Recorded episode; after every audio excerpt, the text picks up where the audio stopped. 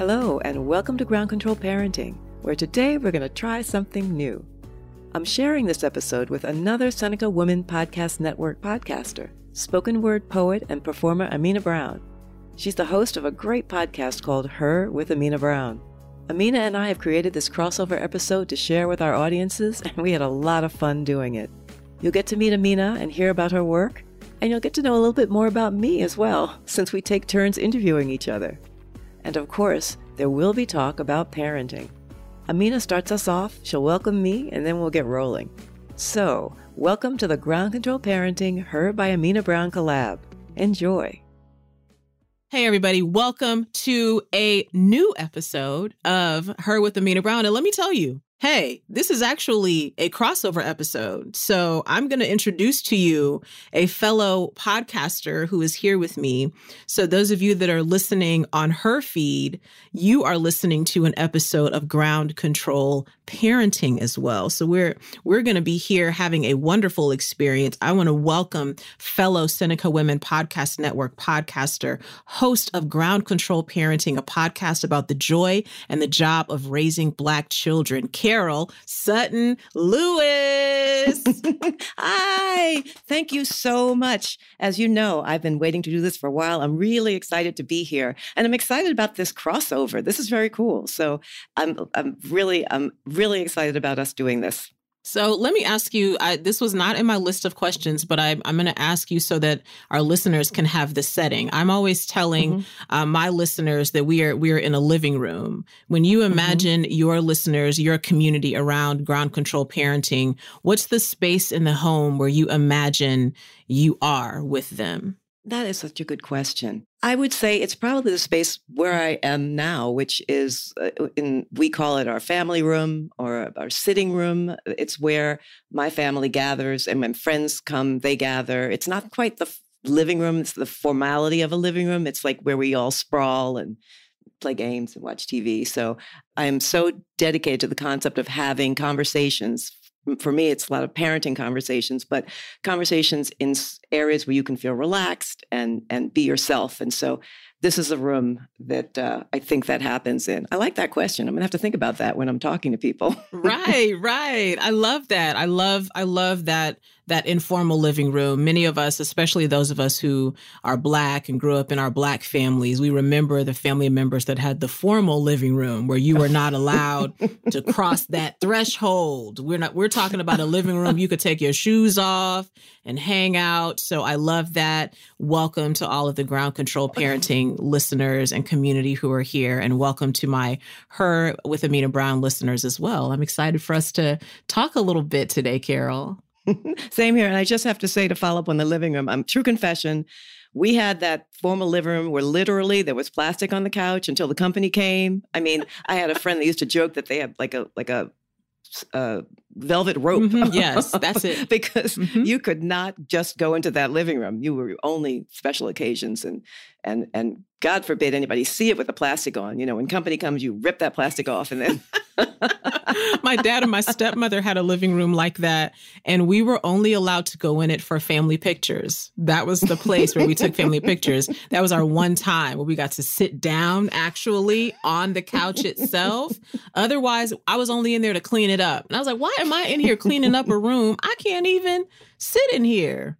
Okay, when this comes out, I'm going to put uh, up on Instagram a picture of my family sitting in the living room with a family picture because that's exactly exactly what we did. For sure. I got to find mine too, Carol. I'm going to work on mine too. well, part of part of how Carol and I met is that we are both podcasters under the Seneca Women Podcast Network and it was just wonderful to get a chance to talk with you and hear a bit more about your podcast journey leading up to being on the network because we both had podcast journeys prior to coming onto the network and now um, experiencing how we sort of change a little of maybe the format and things of what we're doing, but not who we're talking to and not why we mm-hmm. started our podcast in the first place. But before I get to that, you have told us that you would imagine you are in your family room with your listeners. I want to mm-hmm. know what is the snack? If the people mm. were there in your home, is there a snack that you would offer? Is there a favorite dish that when people come to just hang out, that's a dish they know they're going to have at your house? So I will answer that. I, I, love to have people over. I love to be a hostess. I don't get to do it as much as I, I like. I love the presentation. Not the biggest cook in the world, but I love the presentation. So snack presentation is high on my list. You know, put it out on the plates, and there's usually a hybrid because I tend to eat um, fairly specifically, like uh, healthfully, if you will. I mean, I'm not a big potato chip fan. I'm mm. not a mm. big um, Doritos fan. However, because a good hostess has to have stuff for everybody. Right. So I will have my almonds and my guac because guac is really healthy, okay. guacamole and chips. I'll have some cheese and crackers.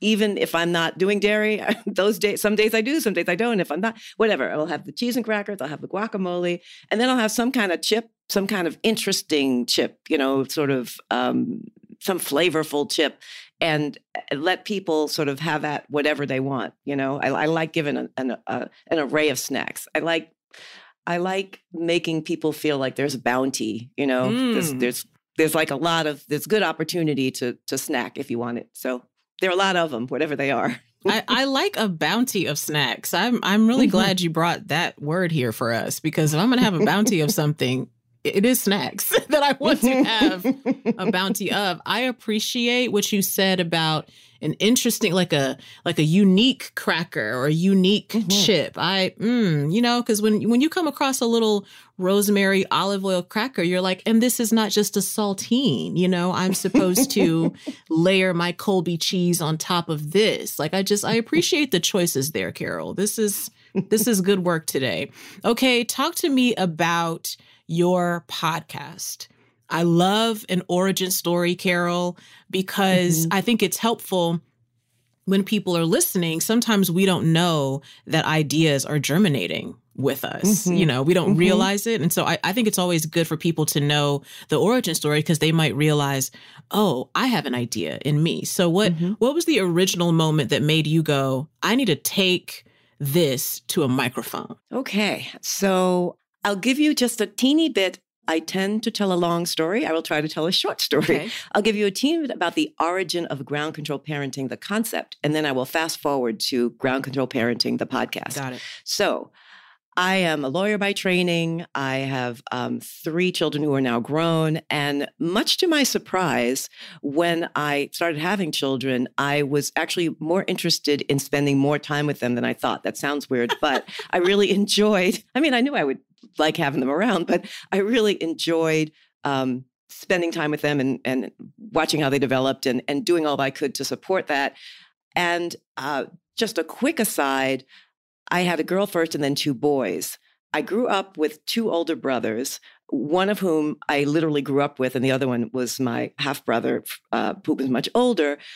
But to make a very long story short, I loved my my brother who was closest in age to me dearly, but I could see from an early age that he was definitely dancing to a somewhat different drummer than certainly my parents wanted. And mm. so I watched the dynamic of a very loving family. Uh, my parents were great and they loved us both dearly, but they had some trouble understanding my brother. He wanted to be an artist. I mean, and, and we were a family of educators and my father was a lawyer. I mean, there was a different headset. And for Black people, like families in that era, sort of it was because um, he's older than I. It, it, was tough for my family, my father in particular, to sort of to to make that make sense for himself. So watching my parents with my brother and watching there be a little struggle along the way. Fast forward to when I had children and I had a boy, I thought, ooh, I don't really have a great role model for boys. I mean, and I'm having this black boy and now in, in America, I need to just really and, and and I need to really focus on how to do this a little differently.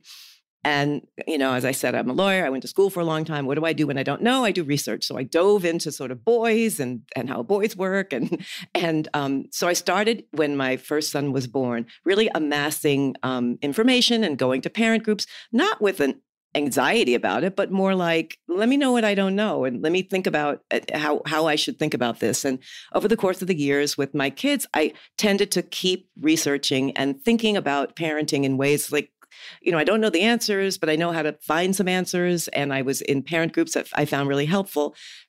Over time, as my children grew older, I had all this information that I'd amassed and, and wanted to help out other parents because I had, uh, you know, by good fortune, um, I had the time and the energy to do this. And so many of my friends who were killing themselves at work and were sort of unable to focus, um, I just wanted to give them like shortcuts. Here, you know, read this book or take this, put your kid in this class, whatever.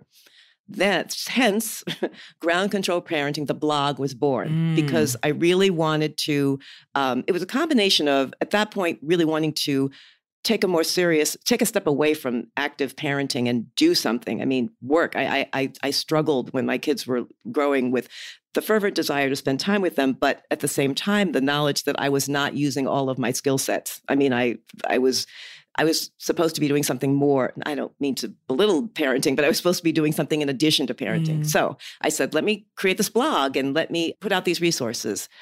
I did that for a while, for several years. And I said, okay, now it's time to write a book because I have written a lot. I've interviewed people for the blog and, and I want to write a book. And so I put together a book proposal um, with an agent and we sent it out. And um, the word came back okay, this sounds good, but who is this woman and why would anybody want to listen to her about parenting? so huh. I decided I had to take a, a different approach because my blog certainly had an audience, but it wasn't a vast audience. And I had not been as public as I could be. So I started teaching. I taught parenting classes at a local college in their continuing education, and that was great. Two things happened. One, um, my mom was a teacher and I understood the value of lesson plans. So I was doing extensive lesson planning and it was fun and I enjoyed it much more than I thought I would. But it took a lot of time and effort to do a lesson plan. And I'd have like, I don't know, 25 people in the classroom. And so at the end of one cycle, I thought, hmm, I'm working really hard to reach a relatively small group of people. And then the pandemic hit. so it was kind of a one two. I couldn't teach anymore. And um, I thought, well, okay, I'm sitting around. I, I was in New York City in my apartment, my husband, just the two of us for the entirety of the pandemic. And it's like, let me just try to and, and, and as importantly, a bunch of my friends were sitting around their places with a with a laptop. I said, let me try to put this out to mm. more people at one time. So a very long-winded short story, but the bottom line was I wanted to take the information that I had been able to disperse sort of locally and just see if it would resonate with a larger audience. I love it. I love it. I love that. And I'm hoping that our listeners will be thinking about the things that they have inside of themselves, these mm-hmm. ideas, mm-hmm. these like desires we have. I mean, that's definitely a part of how my podcast was born. It was actually in part born out of anger, which can be very inspiring. but, you know, it was born out of anger of feeling like women of color are not getting the platforms they need. They're not getting the opportunity to come into spaces and share their stories. And I was frustrated watching other people not do it. Mm-hmm. And that's what sent me there. Like, okay, mm-hmm. well, let me set this microphone, figure out how to tell a story, you know? I would love to hear your thoughts why you believe it's important for Black women and for other women of color to podcast to exist in the podcast space? Mm, that is a really good question as well. Um, I will start with my own personal experience with podcasting. It is it the the experience has been so much richer and deeper than I thought it would be. I, I came to this mic uh, with no frankly, not a whole lot of podcast um, appreciation. I mean, I, I sort of listened to some, but I had not, I was not deep in the world of podcasts. And I came with a mission to reach people with information I thought would be helpful. But what this ability, what the ability to sit in front of a mic and, and exchange ideas and, and broadcast to the world, the empowerment that that can create, the, the, it's, it is empowering. It reminds you you have a voice. Um, and even if five people listen to you and they're all family members. They'll and they say to you i heard what you said and i really it resonated with me. There's such affirmation mm. in the ability to speak your truth speak your thoughts and and have people connect to it. And so and that that goes sort of beyond um, any particular episode. You know, we joked about the number of episodes that we do for this podcast world that we're in, and we're grateful to be able to do it. But it's a lot of talking. Sure, sure. and and but just when I feel that, I will hear from someone that they listened to one and one that frankly was a while ago and that I sort of wasn't top of my mind. And they'll remember something about it, or or more importantly, they'll feel some way or have some experience with it that wasn't what I intended. And that's actually really glorious. I want to I want to turn this to you though, because you mentioned sort of your podcast being born out of anger, but your work when you're not podcasting is work that I truly admire. You're doing it and the vocation generally, the, the work of spoken word and the work of poetry. So you had had the opportunity before you came to this mic to sort of stand before people and speak your feelings. What prompted you to add on taking it to the airwaves? Man, I I you know, and I guess I I also want to give like a shout out and a rest in peace to Barbara Walters because mm. as a child I studied Barbara Walters and Oprah Winfrey as interviewers. I always mm. loved the idea of interviewing people. I just thought that was the most fantastic thing you could do. So, really, that's sort of how the podcast was born. I didn't, I was coming into it as a stage person, but I was really not thinking as much about that as I was, oh, this will be me getting to like sit down and interview other women of color where women of color get to be the experts we are. We get to mm-hmm. be the ones who are sharing the knowledge that we have. We get to be in a role where we are not minimized in any way. That was sort of the space I wanted to make. And then the rest of the time I was talking and all the things. So it's been interesting, Carol. Now, in this iteration of her with Amina Brown, I do some solo episodes, and probably my listeners who listen to those solos episodes, they are experiencing a bit more of what I'm like on a stage. Mm-hmm. because on a mm-hmm, stage, mm-hmm. it is like if spoken word and a one woman show and stand up comedy came together in a storm, in a tornado. That's what's happening when I'm on stage. So people now in this iteration of the podcast are getting to hear a little bit of the ignorant things I say on stage. mm-hmm. So how different is it for you to prep to walk on a stage than it is to prepare to sit down at a mic. I mean, on, on, let's on in the instances where you're not interviewing someone. Obviously, if you're talking to someone, you you know what you're going to ask. But when you're doing solo, is it a different prep? Is it a different experience? You There's know, no clapping. There's okay, no audience. That, that's the thing I was going to say. I actually think the prep is the same, Carol, but the feed, not having the feedback is very strange. Like talking mm-hmm. to the camera. I mean, talk, listen to me. Well, yeah, sometimes talking to the camera, but talking to the mic, like, and not having the gasp that you might hear in the audience or hearing mm-hmm. someone mm-hmm. like they laughed louder than they meant to. They didn't realize it was going to hit them that funny. All those things that happen to you on stage that let you know, like, oh, that's working. People mm-hmm. identify with that. It is very strange podcasting and not having that and a mm-hmm. podcast episode going out. And sometimes you hear nothing. People listen mm-hmm. to it, they don't really say anything. Sometimes I get like a random DM. Hey, um, this week's podcast reminded me of something I experienced growing up. And I'm like, yay! Somebody's out there. yeah. Yeah, that's funny. I, I I appreciate that because from what I understand, I am I am I'm not a stage performer. I mean, I'll stand up and talk to people, sure. but I but I I imagine that the feedback, the energy of the crowd. I mean, you instantly know if something is landing correctly, or if, particularly com- comedy, if it if it hits, if it doesn't hit. Yeah, it's a different, but but it's probably good exercise for you to be able to do them both. Yeah, I think so. I I'm I'm curious to see how it will be now, like returning to stage. I mean, I've had a few mm-hmm. events since things have kind of opened up um, in the pandemic, mm-hmm. but I haven't had that full show feeling where I just went and did a show for an hour. So I'm kind of curious to see now, having spent most of the pandemic talking to a microphone and no mm-hmm. one was there except my husband, who's also my producer. So he might be there. That's it though, you know, like to now see how how is that going to affect what I'm doing when I get on stage. I hope it means some things are sharper that way as a storyteller. Mm-hmm. So I have to follow that up with a question I'm dying to ask. So a little bit of background. I went to Music and Art High School, which is now uh, performing arts, the fame school. It wasn't when I was there, but you know, filled with people who were very talented. I I was a musician, but not very talented. So I never, I mean, I would perform when I had to, but clear to me in high school was that there were people that were really good and eager to get on stage, and, and then there were the rest of us. So, what I always want to know in terms of someone who performs, are you because I always think of sort of stage fright and you know what if you forget sure. stuff, particularly when you're playing an instrument. What uh, what happens?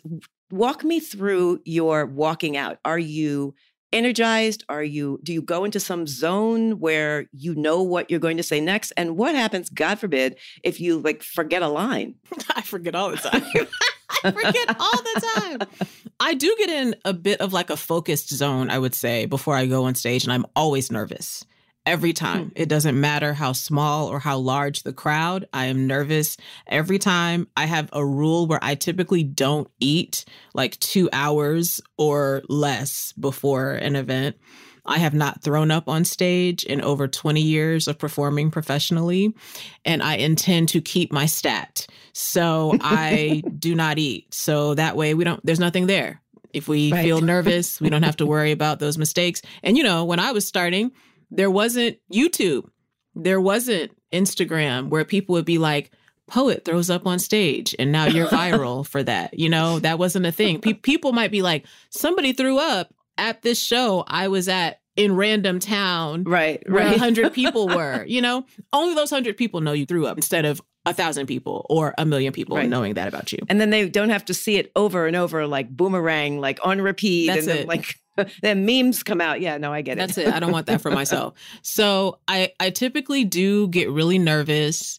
I get really quiet. I don't like for there to be like a lot of like noise and and just things that would make me feel anxiety. I always think a lot about my great grandmother and my grandmother. I think a lot about the women in my bloodline and how I am able to do what I'm doing because of them in in a lot of ways, in a lot of layers of ways. I'm able to do what I do because of them. I think about the circumstances under which they continue to keep their voice and mm. that I owe it to them to be who I am boldly and confidently when I get on stage. Mm-hmm. And there's something about that kind of thought like if I if you're watching me on the side of stage and I close my eyes, I'm typically thinking about that and then they say your name and it's like once i get up there and get to the mic i i feel i, I use living room all the time because i feel like i'm in a living room with those people. That's how it mm. feels to me. It's like i immediately feel like what have y'all been doing? Why are purses like this who invented a bra it's like all like the random thoughts it's just us having a conversation it just instead of it mm-hmm. being two people it's however many people are there and i feel totally comfortable as soon as I get there.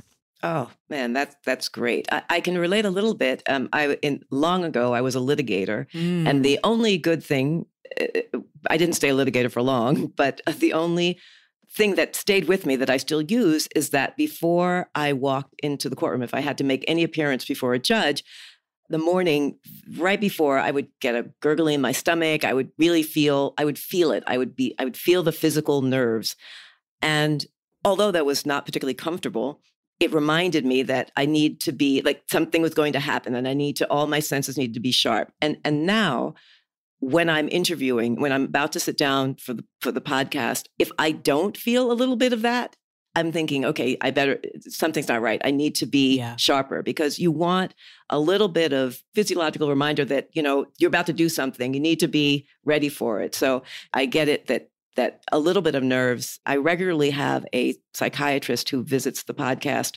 a, a, child, an expert in child stress, and he talks about how stress is good. Mm. It, it, it, it, it motivates you. It, it um, helps you stay clear focused what the bad part about stress is when you get an overload so you really right. want to you're not trying to remain stress free you're just trying to manage your stress mm-hmm. so i think we're both talking about an instance where stress management is helpful for sure for sure so i want to actually circle back with a quick parenting kind of question mm-hmm. because I mentioned that my brother was an artist um, and and it was tough for my parents who were educators and lawyers, you know, just who had had a different track in life to sort of grasp. I mean, they were supportive. He went to art school, but they were kind of waiting for him to do something else. So you grew up and, and, and at some point, er, you tell me when, but at some point you knew you wanted to be an artist. So when did that happen and how did your family react? well, that's interesting. that's interesting to think about. I, it's almost like if I really think about it, Carol, I don't know if I knew artist at first.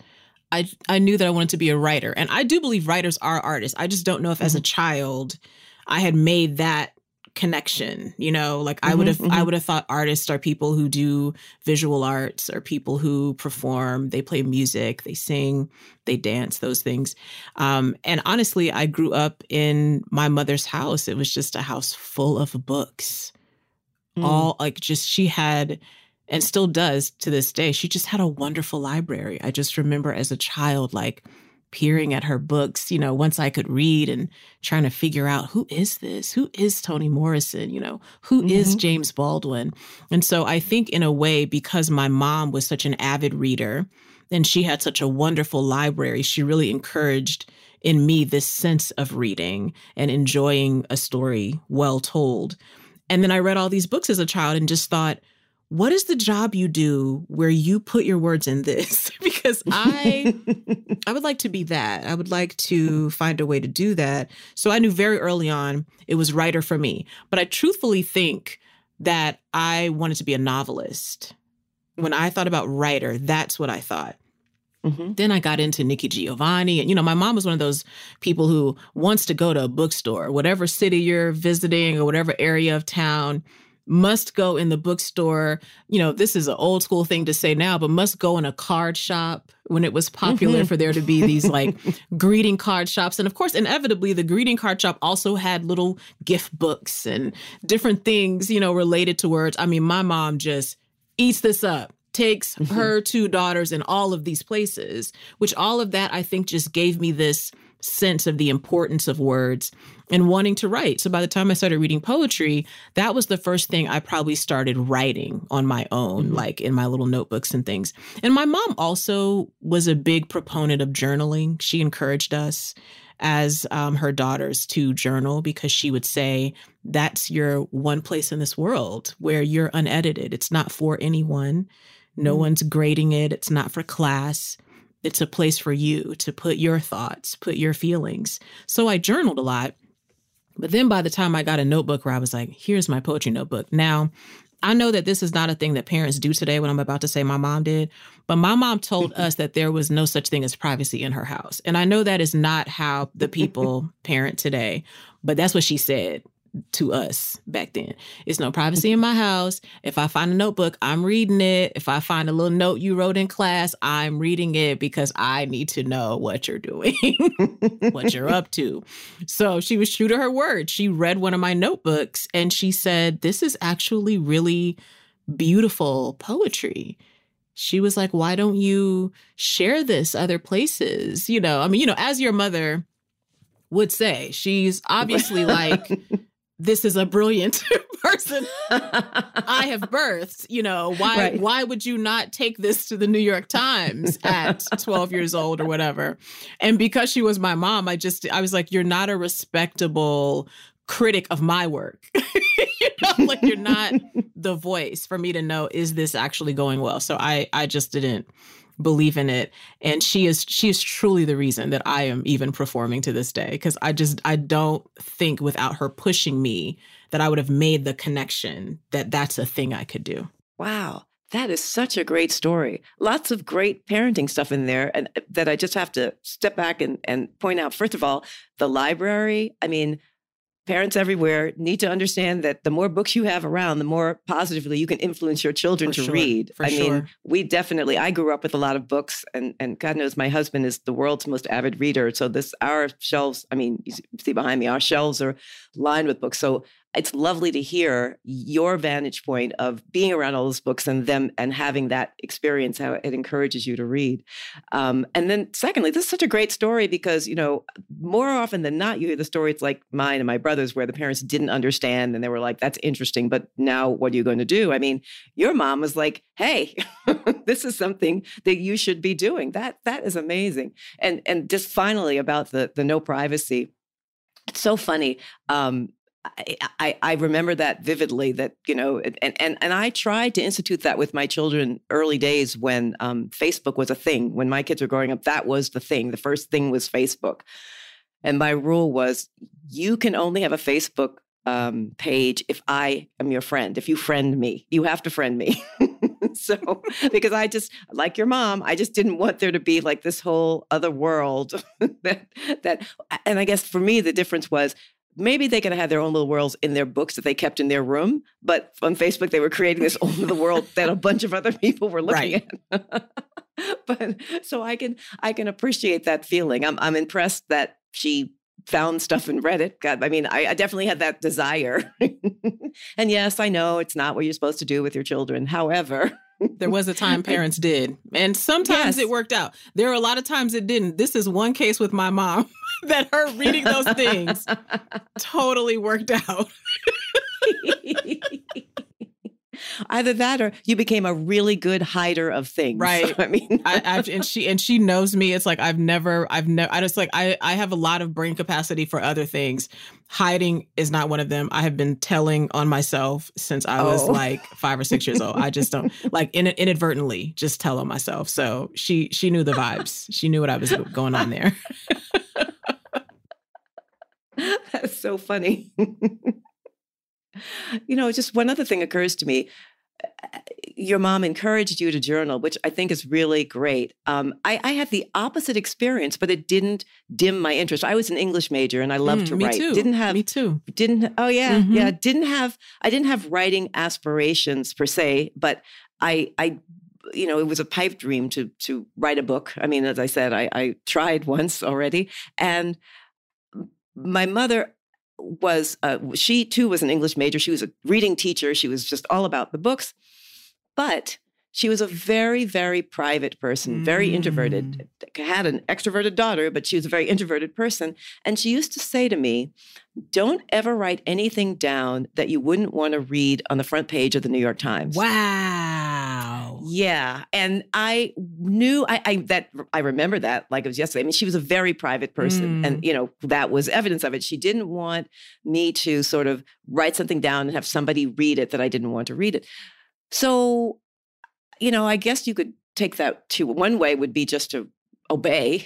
Sure. but, but for me, it it gave me some insight that there would be an issue if I wrote something down that was problematic, but it didn't stop me from wanting to write or write things down. And and mm. as I grew older and I kind of understood the, you know, it's funny when you get to a point and you realize your parents are actually people and that their their guidance mm-hmm. Comes from a place, comes from their very specific place, mm-hmm. and you can respect it, but you just realize it's just it's, it's not sort of all knowing, all being. It's sort of knowing some, but from a very different, very specific perspective. Yeah. As I got older and I started to, I don't journal, but I definitely have lots of notebooks where I started to write my thoughts. I have to say, as as freeing as that is, in the back of my mind, I can still, I mean, I'm, mm. I'm, I'm either my mom is, is long gone now, unfortunately, but I'm either writing thinking, oof, ma, you wouldn't like this. right. Or, and I'm also thinking, okay, I need to like put this away somewhere safely. So the New York Times doesn't get it. right. That part. I mean, I'm not going to lie about it. My younger sister, we are almost 11 years apart. And I have mm-hmm. definitely given her some very specific instructions because I imagine that she may be here after I'm gone. So I've told her when I go, you get in that house for those people and I'm gonna put my journals in a place and you get you get that stuff out of my house. I don't want anybody posthumously putting out some stuff that I didn't mean to be put out. So that's that's our little directive we have as sisters. It's a certain box. Whenever I move to a different house, I always take her in a closet and say, "This box right here. When I'm gone, you come in here first and get it. I don't want those people in here. No, nope." okay, but what's she supposed to do with it? She has to keep it. She has to hand it down. I mean, she's got to. It's got to live. You can't. Does it get buried with you? I mean, what happens to the box? You know, there have been different instructions for different times. There was a time that I was like, "You gonna burn everything that's in here." now I'm like, I don't know. Maybe you know you know, if I had children, maybe I'd want them to have it. But then, you know, I always think about um, one of my favorite films, Bridges of Madison County, mm-hmm. uh, with Meryl Streep. And the kids, after she passed, the kids were going through all her stuff and realized she had an affair with this National Geographic photographer. And I'm like, you know, and now they're freaked out because they're like, oh my gosh, my mom had a sex life. And I'm like, what if this lady didn't want you in that? she didn't want you to be in it. She did that for herself. You know, so I'm like, I feel like there's still, Carol, there's maybe there's two boxes. You know, I feel like there's some boxes of things that I'm like, herein, if I had a child or a niece or a nephew or a mentee, here's a mm-hmm. box that I would want mm-hmm. you to have access to. But there are some things, Carol, that are not for the people. They're not. And I think the burn instructions will still be true for that box. So I think that all of our listeners, uh, uh, everyone across our two podcasts, need to think seriously about having two boxes. Yep. Because mm-hmm. there is definitely a world where the things that you muse about, the things that you think are important, the things that you think could be helpful need to be kept. I mean, my both my parents are gone, and when my my um, mom passed away, I had all my her stuff and my father's stuff, which she had kept. And I was randomly like throwing things out until I realized this was my father's writing. This was, you know, and that was really important to me suddenly to keep it because I wanted to see his words on a page. I wanted, and there's something about just understanding what people were thinking. So that's really important. There's stuff that needs to be preserved. And then there's the stuff where it felt really good to write it down. It was really important for you to have it to go back to. But yeah, it needs to be. And, and I mean, there should definitely be two boxes because you should definitely have that second box. It should exist. Right. It just needs to self destruct. Mm-hmm. Yeah, that's what I want, Carol. A self destruct. There's certain certain people I don't want reading that. I don't want anybody to be like, "Wow, this is salacious. Let's put a book out." No, no, I don't know how it works in the afterlife, but don't make me come back and tell you don't do that. Don't make me do that, is what I'm saying. No. Yeah, yeah. And one, I mean, I'm sounding old when I say this, but you know, all this cancel culture now, you know, sort of like, okay. God forbid. I'm like, I don't know what I said. We, we, no. I know. and, and, you know, you you go out in this sort of blaze of of story. Did oh, she was so great. She did this and that. And then they find some stuff you wrote when you were 12. Well, I wrote when I was 12. And they're like, mm, X and find that one journal and that's it. Now now your descendants can't get no royalties off of anything. Good night. Nope. No. Absolutely not. okay, there's a business here. The self-destructing journal keeping That's box. it. That's what we need. I really, I thank you for bringing that up, Carol. Listeners, we know you're out there. Please let us know that you have this because I. It's like we need like a safe that you know right. you could tell it, or somebody could press a button, or you give somebody the code. They take that thing out there somewhere, and everything just incinerates inside. That's what we need. Exactly. Mm-hmm. Exactly. Okay. Good. Well, you know, what? Imagine in this short space of time together, we have created a business model, That's a business it. opportunity. Look at us, Carol. We are solving the world's problems, okay? We are. We absolutely are. Great minds thinking together. It, it's a beautiful thing. we'll be right back after these messages. Welcome back to the show.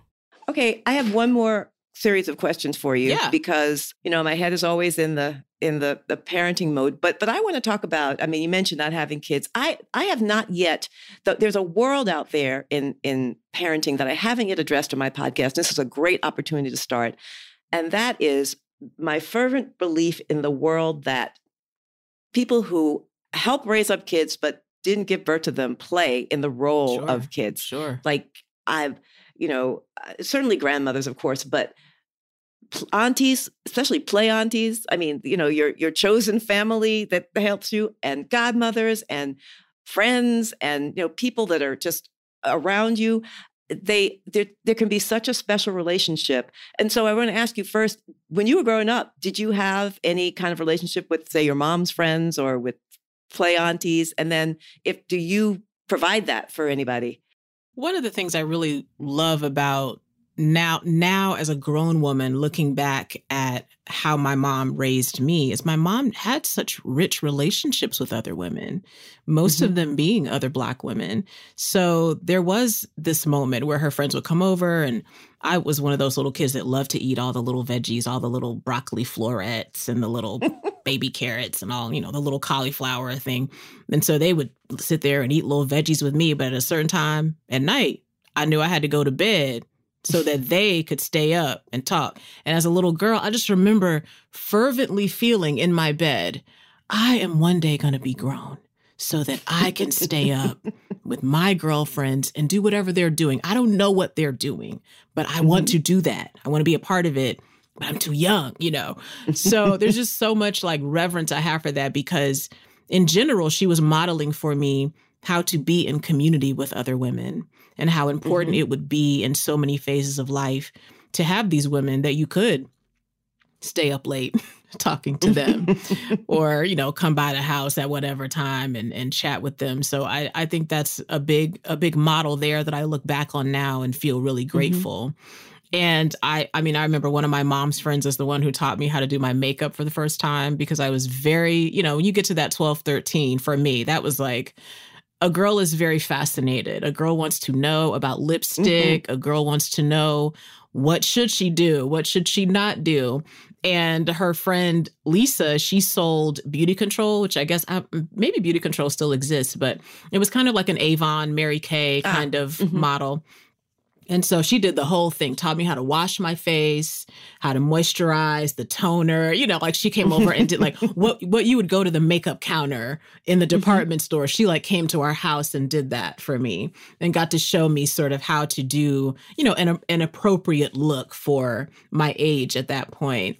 And that was so helpful to me because, you know, the women in my family we we were coming from like a church background, like a Pentecostal holiness background where women weren't supposed to wear makeup. So my mom was actually rebellious to that by wearing the bright lipstick that she mm-hmm. wore, you know, but I didn't grow up seeing my grandma use mascara and things like that, mm-hmm. you know. Mm-hmm. So that was wonderful to have another woman, you know, around that mm-hmm. could say, mm-hmm. "Oh, I see this is a thing." you know that you're interested in. Let me show you how to do this the right way before you get some red lipstick and just do just do things Mark up your face. on your face. Let's let's try to figure out what we're doing. You know, so that's one like strong memory I can think of. But my mom had a lot of wonderful women friends in her life. We had wonderful church community too. My mom was a single mom, raising mm-hmm. my sister and I. So we had a lot of people around us that were father figures at points, were mm-hmm. mentors at points, were showing us how to do various things. My youth pastor taught me how to drive. You know, there were just all wow. these like, you know, my mom tried. She was there was just a lot of like, Mina, a lot of like yelling like that. and she was like, somebody else I got to do this. This is somebody else's job. It's not me. I can't be the person. so that was really wonderful to think of too, to see this wonderful church community that I grew up in to surround my mom as a single mm-hmm. mom mm-hmm. that she never felt um, like alone in parenting us that she knew she mm-hmm. had some other people. I mean i remember dating boys and people in the church being like why are you dating so and so and i'd be like well you can be talking to my mama. Why are you asking me? Like i'm in love. Obviously obviously we're 15 we're gonna get married. You're not gonna marry him. No. No thank you. Mm-mm. yeah see those friends those play aunties they can say stuff that you can't hear from your mother. No no, like and I that's, distinctly that's a- remember my youth pastor. My, this is this is telling my age, y'all, because we didn't have cell phones, obviously. But it was very popular when I was in high school for some parents to get their teenagers their own phone line, where you had your mm. own number, and then there was like the house number. Because otherwise, if it was just the house number, my mom was definitely one of those moms that would pick up the phone and be like, "Hello." I need to use oh, the yeah, phone. this is the mom that would read the things. Yeah, that that Period. tracks. no, and I'd be like, wait, I'd be like, mom, okay, and then we would wait and she'd be like, say goodbye. Like she wouldn't even oh, give no. you the opportunity. Like she wouldn't even hang up and let you say goodbye. She'd be like, y'all say goodbye so I can use my phone. So I felt very excited when she gave me my own phone line, Carol. It was it was the 90s, so I had a every part of the phone was a different color. The receiver, the base, the core, they were all bright. It was very great. And was I talking on that phone past bedtime when my mom told me that I should be off the phone? Of course I was, Carol. of course I did. And my mom went in there and grabbed that phone. I just remember her arm winding winding the cord around that phone and putting it somewhere that I just didn't know where. And I remember going to my youth pastor and complaining to him. I remember going to him and saying, this lady and he he wasn't married at the time that I can remember. Maybe he had just maybe he was just about to get married at this time. He was engaged. He's like, "Really? She took your phone?" I said, "She took my phone away. Rubbed the cord around it and took it out of my room." And he was like, wow. He was like, man, so um, who who paid for the phone? Like who bought the phone? And I was like, I mean, she bought it, but it was a gift. And like you can't buy a gift for someone and then just take it back. You can't do that. He was like, "Oh man. So um who paid the bill? Like when the phone bill came, who paid it?" And I was like, "I mean, she did, but like she's a mom. She should she should pay it. So I I don't have a job. I'm a child. How could I do that? He was like, "Oh man." And um who pays for like, you know, the roof like over your head and everything? Like who pays for the house where you live? And I was like, "Well, she does because that's so it's like the more he was asking me, the more I'm like, "Oh god." and he was like, "You know, I think you might owe your mom an apology for how you reacted and how you weren't following the rules because it's really her phone if you think about it you know it's her phone in her house in her bedroom you're sleeping on a bed she bought and i was like why did he use the logic against me like this you know like i re- i went to him carol expecting him to be like how dare she take your phone. That's your one way of communication to the outside world. How dare she? What a terrible parent. Let us tell the elders of the church. We have a terrible mother in the church. And I'm walking away going to apologize to this lady for taking my phone. That conversation was not supposed to go this way. But that's an example of having mm-hmm, mm-hmm. someone who's not your parent that can ask you some questions, get you to thinking about your choices, you know? yeah, that is that is a great example. Let me ask you this. What kind of a play on do you think you would be? Would you be the kind that would say, like you wanted your youth pastor to say, girl, she did that? Okay, wait, I'll talk to her because that is not right. Or would you be the kind that would say, okay, and can we just revisit sort of? I mean, would you be team kid or would you be team mom? You know, this is fascinating because my sister and I both have actually talked about this, like as we've gotten older, and you know, we're sort of at that point where we're like, wait, we are the age that our aunts and uncles were when we were children. So that still feels mm-hmm. weird because when we're with our aunts and uncles, we still feel like the kids and like mm-hmm. they're the adults. But when we actually get by ourselves, we're like, we are actually the age they were when we remember them as children. And so we have talked about like, who who is the cussing auntie? you know, we've talked about that because you need to have at least one of those. You need to have at least one auntie that's the person that cusses and is the mm-hmm. person who's going to have a good drink, you know, mm-hmm. at the mm-hmm. family gathering.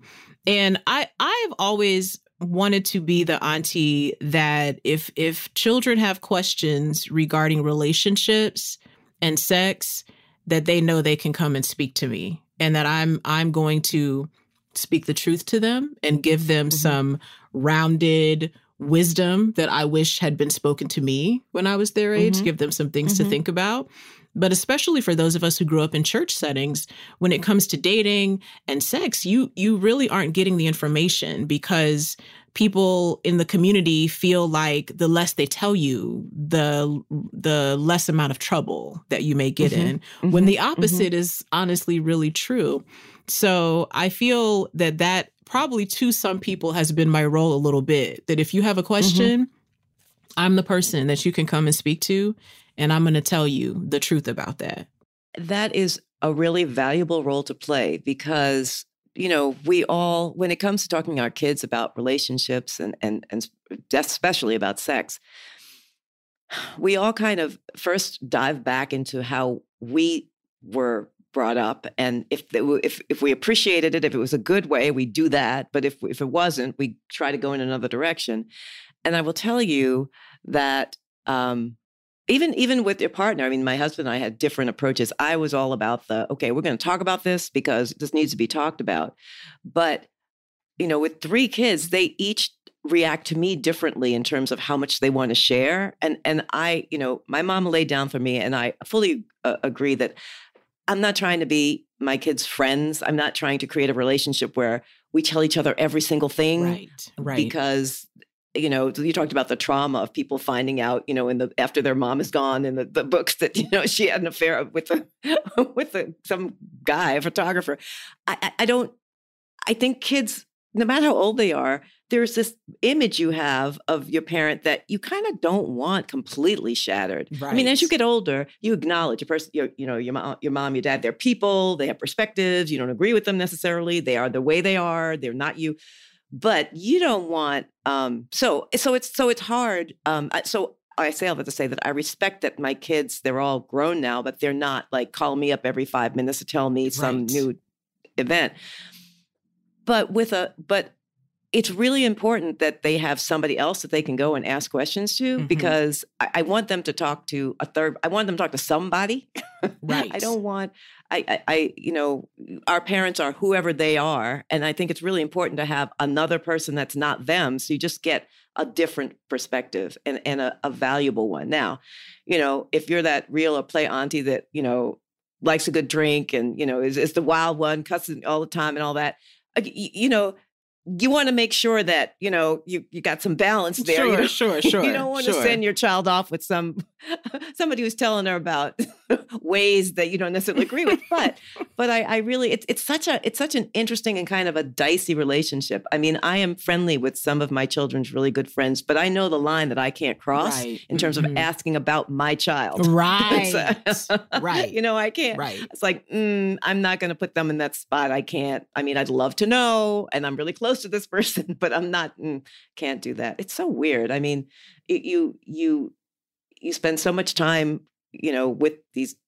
children, and then suddenly there's there there have to be boundaries and distance and and res- you have to respect them. So those play aunties come in handy because sure. girl, you know, I have called up my girlfriend and I'm like, listen, she's not going to talk to me about this, but if there's some way that you could talk to her, I would be very grateful. okay, put it out there. And the the last thing I'll say too, Carol, is you know, and I, I especially experienced this in my friendships with women. I think there are all these different uh, phases of life, right, that we mm-hmm. experience mm-hmm. as women, and some of that is related to maybe where our career goals are or where that ends up. And some of us thought we were going to work for somebody else and then we end up becoming entrepreneurs. And some of that's related to our relationships.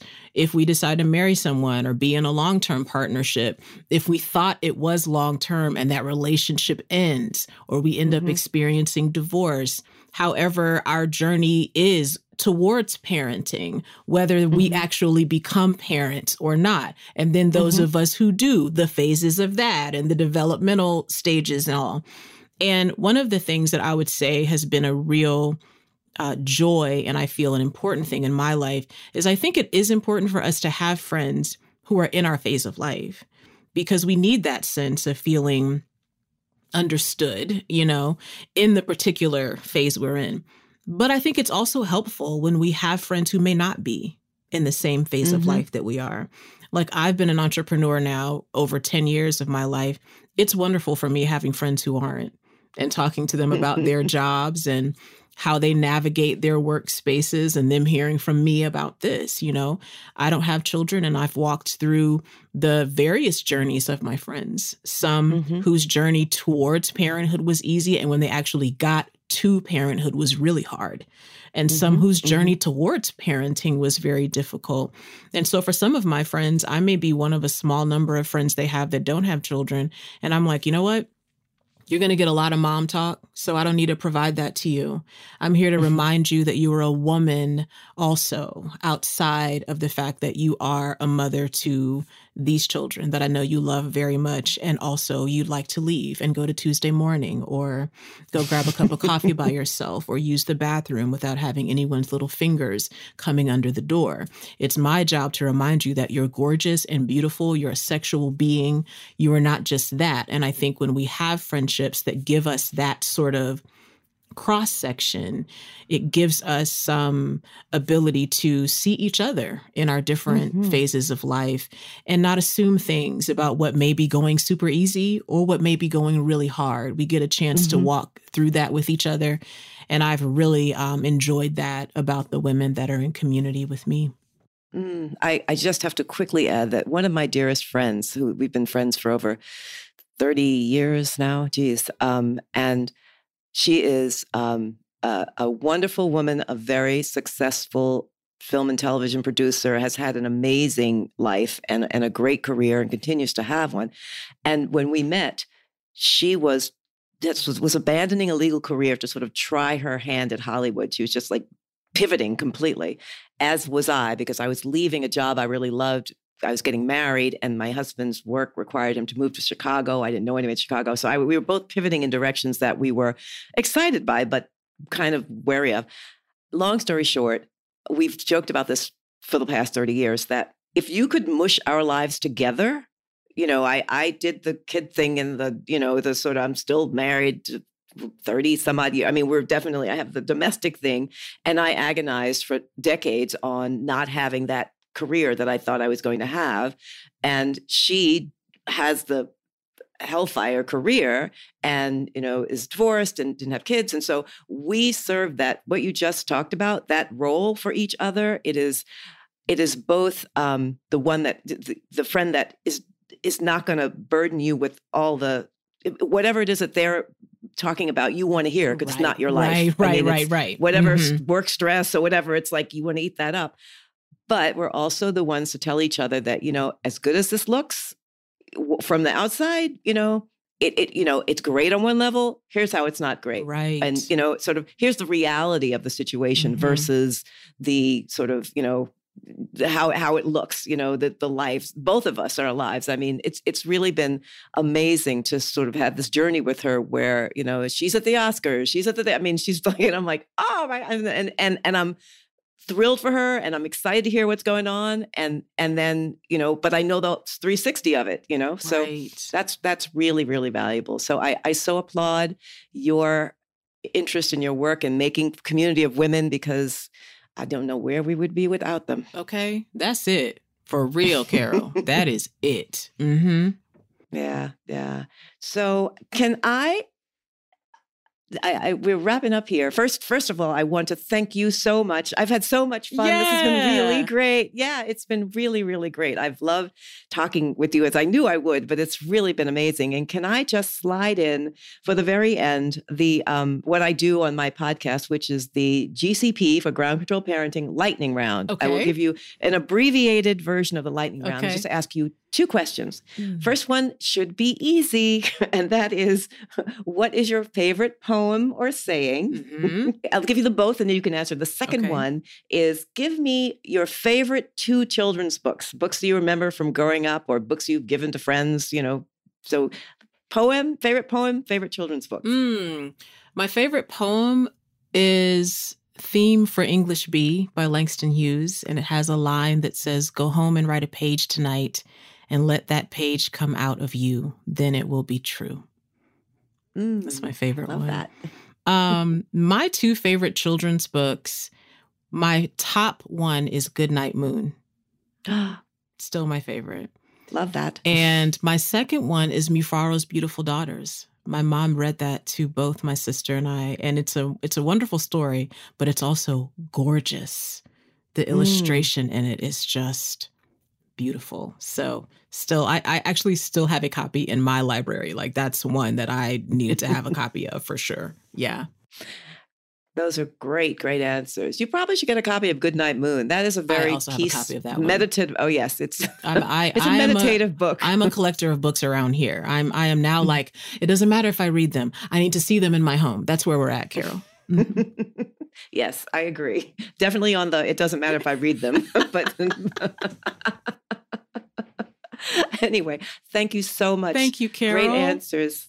This was so great. Thank you for joining yeah. me. I I am happy to be invited into the family room with you and I was glad I, to bring you here into the living room where we could eat gorgeous snacks. We could have rosemary crackers. I'm just, yes, I'm here for all of it. I will make sure we're sharing all the information. But for my listeners, please make sure that you go and take a listen to Ground Control Parenting podcast hosted by Carol Sutton Lewis.